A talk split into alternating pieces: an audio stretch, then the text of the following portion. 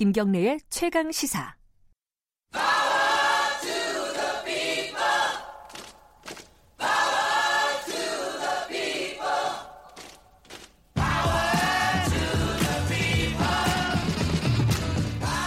네, 김경래 최강시사 삼 부 시작합니다. 지금은 을밀대 금요일 코너죠. 을의 입장에서 을의 목소리를 통해 함께 사는 세상을 생각하는 시간입니다.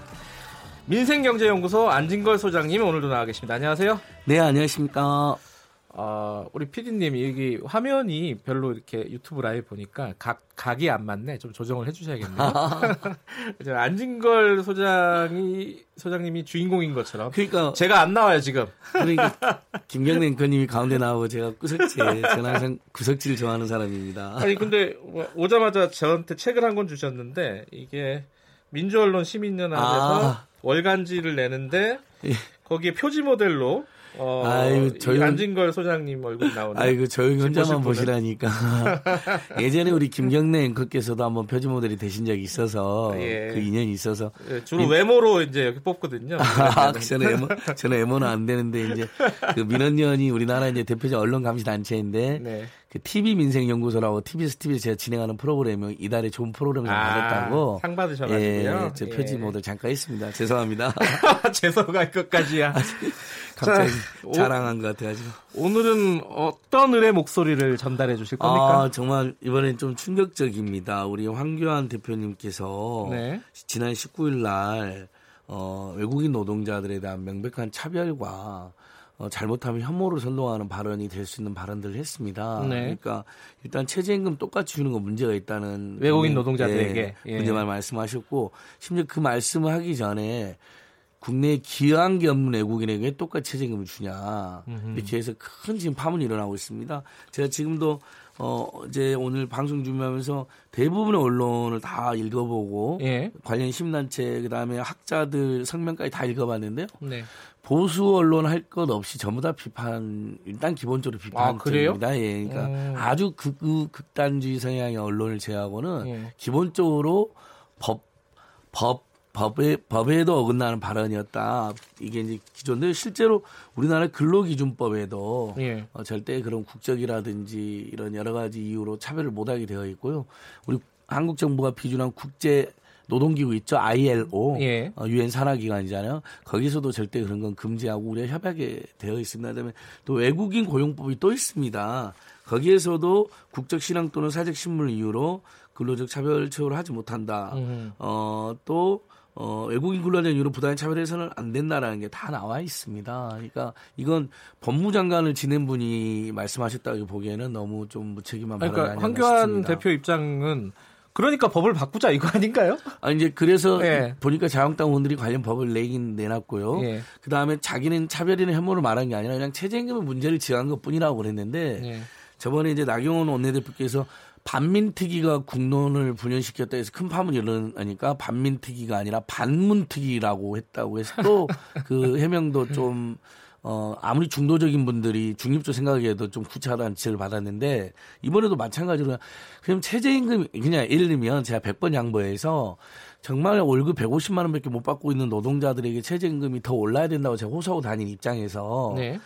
그럼에도 불구하고 그걸 주기 어려운 중소기업이나 중산권이 있다. 네. 그래서 속도가 조절돼야 된다라고 말씀하셨다면 제가 황교안 대표님이 보수적인 정당에서 기업 친화적인 정당이니까. 요새 여당에서도 나오고 예, 있는 그럴 얘기예요. 그럴 수도 있고 예. 제가 저번에 말한 것처럼 정부 여당의 일부 인사가 그렇게 말한 건 굉장히 물가 인상률이나 경제 성장률 네. 그다음에 엄청난 교육비, 주급, 의료비, 통신, 미자비, 교통비를 감안하는 정부 여당 인사의 발언도 무책임하다고 제가 강하게 비판하지 않았습니까? 네. 한편으로는 그걸 추진했던 정부 여당이 그렇게 입장을 바꾼 건 저는 강하게 비판하면서도 네. 한편으로는 보수 여당의 기업 친화적인 정당의 대표가 네. 어쨌든 지불하기 어려운 중소기업이나 중상권이 있다. 그러니까 조절해야 된다면 제가 그 말씀도 일리가 있다고 생각합니다. 예. 충분히 토의돼야 된다고 저는 아예 쿨하게 인정할 수 있을 것 같아요. 존중할 수 있을 음. 것 같은데 근데 이번 말씀은 그런 취지의 말씀이 아니라 국내에 기여한 게 없다. 한국에 이런 단정적인 표현을 쓴 다음에 예. 차별을 해야 된다고 하는 겁니다. 근데 여기서 굉장히 중요한 게요. 자, 시대 우리나라에 지금 벌써 외국인 이백만 명 와 계시고 예. 이분 대부분 물론 이제 고의적으로 불법적으로 체류하신 분도 일부 있지만 네. 대부분은 한국 정부나 기업이 오면서 우리나라 국민들도 너무 싫어하는 삼 디 업종. 네. 특히 뭐 농업, 건설업, 그다음에 위험한 업종에 많이 가 계시잖아요, 이분들이. 네. 뭐 음식업에도 가보면 많이 계시고 다 우리나라 국민과 기업과 사업주와 정부에 필요해서 들어오신 분들이고요. 으흠. 유학생만 지금 이십만 시대입니다. 으흠. 자, 세계화가 돼가지고 자 이제 어떻게 있습니다. 한국에 있는 유학생들도 알바를 하거든요. 네. 근데 최저임금 똑같이 받아요, 우리랑. 제가 이제 대학에서 수업도 해보면요. 네. 만약에 이분들에게 팔십 퍼센트, 칠십 퍼센트 뭐라 그러겠어요. 유학생들이 이제 전 세계 외국인들이 자기 나라 분들한테 한국은 똑같은 일 시켜놓고 그리고 그 외에도 굉장히 뭐 언어 통하지 않는다고 뭐 언어 폭력이니 뭐니 사장님 나빠야 옛날에 그 유명한 유머가 있었지 네. 않습니까? 언어 폭력 당하고 차별받고 심지어 인종혐오까지 당했는데 월급도 이십 퍼센트, 삼십 퍼센트 덜 줬다. 이게 전 세계 소문이 나면요. 국제적인 창피인데 제일야당 대표가 그런 걸 선동했다는 것이 문제고요. 그다음에 우리 해외 동포 팔백만 명을 생각해 보세요.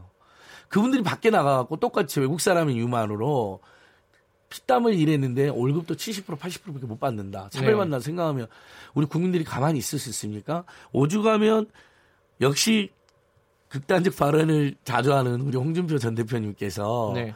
아, 옛날에 맞아요. 서독에 네. 어? 서독이 우리 광부나 간호사 또 중동에 얼마나 많은 노동자 파견했느냐. 그때 생각해봐라. 이게 막 그런 점잖게 지적을 했겠습니까? 이것은 어, 정말 대단히 잘못된 발언인데 본인이 인정을 안 하고 계속 최저임금 인상의 문제점을 지적하는 건데 자기를 좌파 언론이 공격하고 있고 현 정부의 지지자들이 공격하고 있다고 그러고 합니다. 근데 그건 굉장히 저 좋은 태도는 아니신 것 같아요. 그러니까 우리 어, 예컨대 뭐 우리 유학생들 뭐 제가 아는 사람들도 유학을 할 때 어, 거기서 아르바이트를 하잖아요. 아, 현지에서 알바 많이 네, 하죠. 뭐 예, 유학비 엄청 비싸기 때문에. 패스트푸드점, 뭐, 뭐, 저희 접시 닦기, 막 이런 거 하는데, 거기 최저임, 그 임금이 꽤 높더라고요, 거기는. 아, 그럼요. 그러니까 네. 일단 최저임금이 예를 들면, 뭐, 유명한 버니 샌더스 전 네. 후보 같은 경우 뭐 십오 달러로 올려야 된다부터 시작해가지고, 네. 뭐, 기본적으로 선진국에서는 만 원이 넘어간 데가 많으니까, 오히려 그렇게 시급을, 최저 시급이 괜찮으니까 일을 해서 유학을 하는 사람들의 이야기는 우리가 너무나 많이 들었고요. 근데요, 저기 예. 이 최저임금 논란을 떠나서요. 예.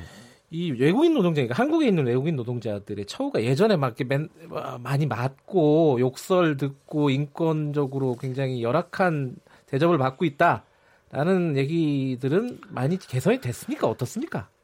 그래도 한국 사회가 조금은 개선이 되죠. 됐어요? 예, 네. 그렇죠. 이제 일단 그 전에 기여한 거 없다는 거에 대해서 네. 이민정책연구원이라는 곳에서 자료를 잘 냈더라고요. 네. 어, 이천십육 년도에만 어, 생산효과가 외국인들로 인해서 오십사 조, 예. 그다음에 소비지출효과가 십구 조에서 총 십사 조에 예. 어, 국내 경제에 미치는 긍정적 생산효과가 있었고요. 예. 그다음에 세금도 안 내고 막 이런 식으로 이제 이 표현이 된 거잖아요. 네. 어, 그건, 그것도 명백하게 잘못된 건데, 이천십칠 년도에 팔천억 가까운 세금을 냈고. 아, 세금 안 낸다는 얘기는 아니고, 이제 그러니까, 우리나라에 기여한 게 예, 없다. 그런데 그러니까 이제 그러면서 네. 이제 같이 돌아다니는 예. 이야기 중에 예. 세금도 안 낸다라고 이제 같이 가짜도 쓰고 꼭 돌잖아요, 예. 함께. 예. 예. 근데 작년 기준으로도 일 조 안팎의 음. 소득세를 냈습니다. 그 다음에 그분들이 한국에서 이백만 명이 소비를 해주시니까 우리 기업들도 예. 많이 팔고 그때마다 부가세 십 퍼센트씩 꼬박꼬박 다 내고 계십니다. 그러니까. 네. 그리고 이제 그렇다면 이제 청취자들 이런 반론이 있을 것 같아요. 그래도 그 사람들한테 그렇게 잘해줄 필요가 있느냐 이런 자기 필요에서 왔을 텐데 맞습니다. 잘해주는 것도 없습니다. 자 이분들이 그 황교안 대표의 차등 대우를 주장하셨는데 네. 그 최저임금법은 최소한의 기준이기 때문에 그건 차별해서는 안 되는 것이고요. 그건 저 다른 네. 나라도 다 대부분 그렇게 되어 있습니다. 다만 그 황교안 대표가 말한 차등 대우를 이미 이루어졌습니다. 왜냐하면 이분들은 몇 년이라도 대부분 최저임금만 그냥 받고 계십니다. 음흠. 그다음에 최저임금도 못 받고 있습니다. 방금 전에 이제 앵커께서 물어보셨으니까 이주와 인권연구소에서 올해 삼월에 네. 천이백십오 명을 대상으로 조사를 했습니다. 외국인 노동자. 네. 평균 노동시간이 오십사 점 사 시간인데 평균 임금은 최저임금에 달하지 못한 거로 나왔습니다. 아. 최저임금 안 준 데도 있다 이미. 이미 외국인 노동자는 자 언어가 잘 통하지 않고 법도 잘 모르고 그렇죠. 그러니까 한국에 대해서 우리 사정도 어둡고 예. 또 사장님으로부터 우리는 이제 막 정보도 있고 노조도 있고 막 엔지오도 네. 있지만 그런 걸 잘 모르시니까 네네. 이미 최저임금도 못 받고 계시고요. 그 다음에 인권위에서 국가인권위에 조사한 게 또 있습니다. 열 명 중 네 명 이것도 다 외국인 근로자인데. 그러니까 황교안 대표님 정말 경제를 너무 공부를 안 하시다 생각해요. 이미 월급이 한국인 절반 수준이에요. 이미. 최저임금을 못 받거나 받아도 예. 아까 말씀드렸잖아요. 김경래거나 제가 이제 우리 이제 건설현장에서 일을, 일을 했다. 예. 그러면 또 이렇게 연차도 쌓이고 근속시간도 쌓이고 이제 막 그런 게 있지 않습니까? 근데 네네. 이분들은 이미 절반 수준이고 열 명 중 네 명은 임금 체불, 십육 퍼센트는 폭행까지 당했고요. 예. 부상자 칠십 퍼센트는 산재보험 처리가 안 됐다라고 이게 국가인권위 조사 결과로 나와 있습니다. 네. 그 외에 제주도에서도 조사한 것도 보니까요. 어, 총 이천십칠 년도에 외국인 근로상담은 총 이천칠백팔십 건이었는데 임금 체불 사백십삼 건, 산재 십이 건, 폭행 백십칠 건, 갈등 백십삼 건. 그러니까 네. 이분들은 이미 들어와서 우리 한국 정부나 기업이나 사용자 필요에 의해서 삼 대 업종이 주로 근무하고 계시는데 예. 우리 그리고 세금도 다 내고 있다고 그랬잖아요. 그런데도 임금 못 받거나 최저임금 이하이거나 온갖 폭행이나 폭언을 듣고 있는 겁니다. 예. 그 지금 청취자분 중에 안민희 님이 예. 이런 얘기를 물어보셨어요. 그 유럽이나 이탈리아 같은 아 유럽의 이탈리아 같은 나라에서는 외국인에게 차별적으로 임금을 적용한다고 들었다.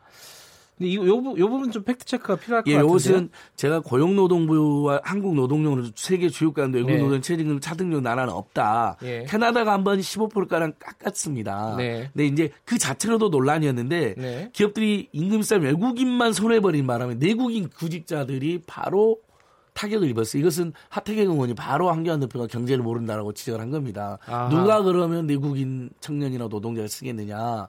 외국인 임금을 조금 낮추면은 외국인들을 더 많이 당연하죠. 쓴다. 예. 예. 그러니까 그것은 경제적으로도 실용적이지 못한 겁니다. 세계인권선언이라든지 국제노동기구라 이런 예. 국제법에도 저촉되지만 근데 이제 방금 말씀드린 나라들은 확인해 볼 텐데 예. 최근에 이제 유럽에서도 이제 한편으로는 삼인주의 복지국가가 발전하면서도 한편으로는 극우정당들이 약진해가지고 그렇죠. 반이민 예. 일종의 반이민 정서 예. 저 사람도 우리 일자리를 빼앗는다라고 해서 굉장히 이제 논란이 되고 있잖아요. 근데 한국에서도 그런 뉴스가 일부 돌던데 예. 다시 한번 한국에서 이분들이 주로 하고 있는 일들은요. 자 요즘에 농촌에 가면요 건설이나 농촌에 가면 최소 수만 명 수십만 명이 계시거든. 아, 자 이거 우리 지금 당장 저만 해도 저 저도 어렸을 때 젊었을 때는 그 새벽 인력시장 나와가지고 그 예. 일일 노동 많이 했는데 저는 지금 해라면 저도 못 하고 요즘 청년들도 그 일은 다 안 하시잖아요. 근데 그분들이 없으면 농업이나 건설업 안 됩니다. 그러니까 외국인 우리, 노동자가 없으면 우리, 우리가 고기를 못 먹는데요. 예, 그러니까 축산업이 맞습니다. 돌아가지를 않는다. 실제 농촌은 굉장히 많이 계신데 그분들 다 예. 어떻게 살고 있는지 아시죠? 비닐하우스에 살고 막 컨테이너에 사는 분들 많거든요. 예. 근데 더 황당한 것은요. 황교안 대표는 또 이렇게 표현했어요. 아니 숙박비도 따로 주지 않느냐. 더 혜택을 주겠다 하는데 그 숙박비도 다 임금에서 공제를 해가지고요. 고용노동부에서 어떻게 안 내려냐면요. 너무 많이 떼먹지 말라고 안 내랍니다. 그러니까 예를 들면 임금 우리 올해 주유수당 빼고 백오십만 원쯤인데 그 컨테이너 비닐하우스 같은 건 아주 열악한 숙박시설 제공한 다음에 그게 예를 들면 십만 원도 안 되는 건데 삼십만 원 떼고 임금 백이십만 원만 준다는 거예요. 고용노동부 책자에 나와 있다니까요. 네. 공제율 상한이 있으니 그 지켜라고 너무 많이 떼먹지 말라고.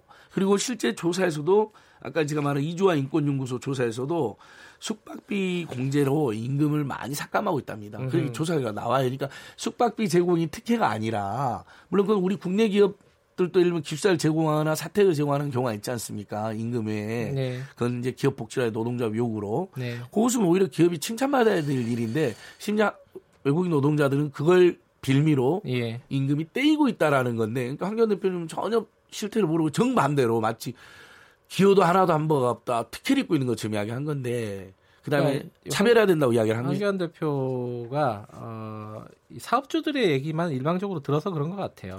예, 양쪽 얘기를 좀 들어보고 판단을 했으면 좋았을 뻔했는데. 예. 근데 어제가 마침 또 이 세계 난민의 날이었습니다. 그러니까 예, 우리 맞습니다. 근데 우리나라에서도요, 우리 사회에서도 외국인 뭐 난민이 대표적인 거긴 하겠지만 이제 크게 보면 외국인에 대한 어떤 차별적인 시선, 저 사람들이 우리의 어떤 밥그릇을 빼앗아 가고 있다. 라는 어떤 시선들이 일부 있는 건 사실입니다. 예, 맞습니다. 이제 일부 이제 실업이 네. 좀 장기화되고 물론 예. 이제 고용률은 지금 올라가고 있습니다만 한편으로 실업률도 심각한 상태가 계속되니까 괜히 이제 그 부족한 일자리 입장에서 외국인들이 내 일자리 다 뺏는 거 아니냐라는 이제 지적이 나올 수 있는데 네. 다만 우리 항상 팩트 체크를 해보면 주로 삼 대 업종이나 우리 청년들이나 실업자들이 선호하지 않는 농업이나 정말 고된 건설 업종이 많이 계시고. 네. 음식 도소매매 많이 계십니다. 그럼 네. 우리가 길 가다 봐도 다 확인이 되잖아요. 그러니까 그것은 크게 겹치지 않으니까 한국 사회에서는 그 정도로 문제는 아니다. 과장할 네. 필요는 전혀 없다는 것이고요. 네. 그다음에 온갖 가짜뉴스가 많이 돌더라고요. 실제로 뭐 건강보험 뭐 보험료도 안 되고 건강보험 받고 있다는 등 국민연금을 받고 있다는데 이것도 다 팩트체크를 해보면요. 보험료 내야지 건강보험 받습니다. 똑같고요. 예. 국민연금도 우리나라 국민들이 해외에서 연금을 받게 되어 있으면 상호주의에서 우리도 그 나라의 이주민한테는 연금 혜택을 똑같이 연금을 내면 주는 거예요. 예. 그러니까 전혀 특혜가 없는 거고 지금까지 모든 국가기관이나 시민단체 조사하면 특혜는커녕 대부분 최저임금, 산재, 그다음에 폭력 폭언까지 해서 불이익을 입고 있는 걸로 나오거든요. 그렇다면 대한민국이 진짜 정말 멋진 선진국이 되려면요. 이것부터 고쳐야 되는 것이죠. 그리고 그, 아까 말씀드린 것처럼 외국인 이백만, 유학생만 이십만 이분들이 지금 한국 경제에 그다음에 한국의 대학들에 큰 도움을 주고 계세요. 실제로. 그렇죠. 많이 소비도 하고 계시고. 그 네. 우리가 이제 강제징용의 역사도 갖고 있고 이제 뭐 독일이나 이런데 광부 간호사 파견했던 예. 그런 역사도 갖고 있지 않습니까? 중동 건설 노동자 예. 그 신화 지금도 얼마나 많이 그러니까 하니까 조금 뭐랄까요 예. 좀 서글픈 얘기예요. 이게 이런 얘기가 나온다는 게 그것도 어제 이제 예. 앵커 말씀은 어제가 유월 이십일이 예. 난민의 세계 난민의 날인데 유엔이 지정한 예. 그 즈음에서. 황교안 대표께서 외국인 노동자들에 대한 외국인들에 대한 명백한 좀 예. 혐오나 차별을 부추길 수 있는 발언을 했기 때문에 저는, 저는 근데 여기서 저 중요하다고 생각합니다. 깨끗이 인정하고 개선하면 되는데 계속 변명하면 이렇게 되면 계속 논란이 되시겠죠. 알겠습니다. 예. 오늘은 여기까지 듣겠습니다. 아, 좀 약간 씁쓸한 느낌으로 끝나게 되네요. 예. 오늘 말씀 고맙습니다. 아니 그래도 한국 사회가 계속 개선되는 과정이라고 저는 보고 있습니다. 아, 이런 긍정적이시네요. 논란도, 이런 논란도 결국 더 건강한 사회로 이어지게 되는 예. 동력이 될 거라고 보고 있습니다. 아, 마지막 말씀 좋았습니다. 예, 고맙습니다. 민생경제연구소 안진걸 소장이었고요. 김경래 최강시사 듣고 계신 지금 시각은 여덟 시 사십육 분입니다.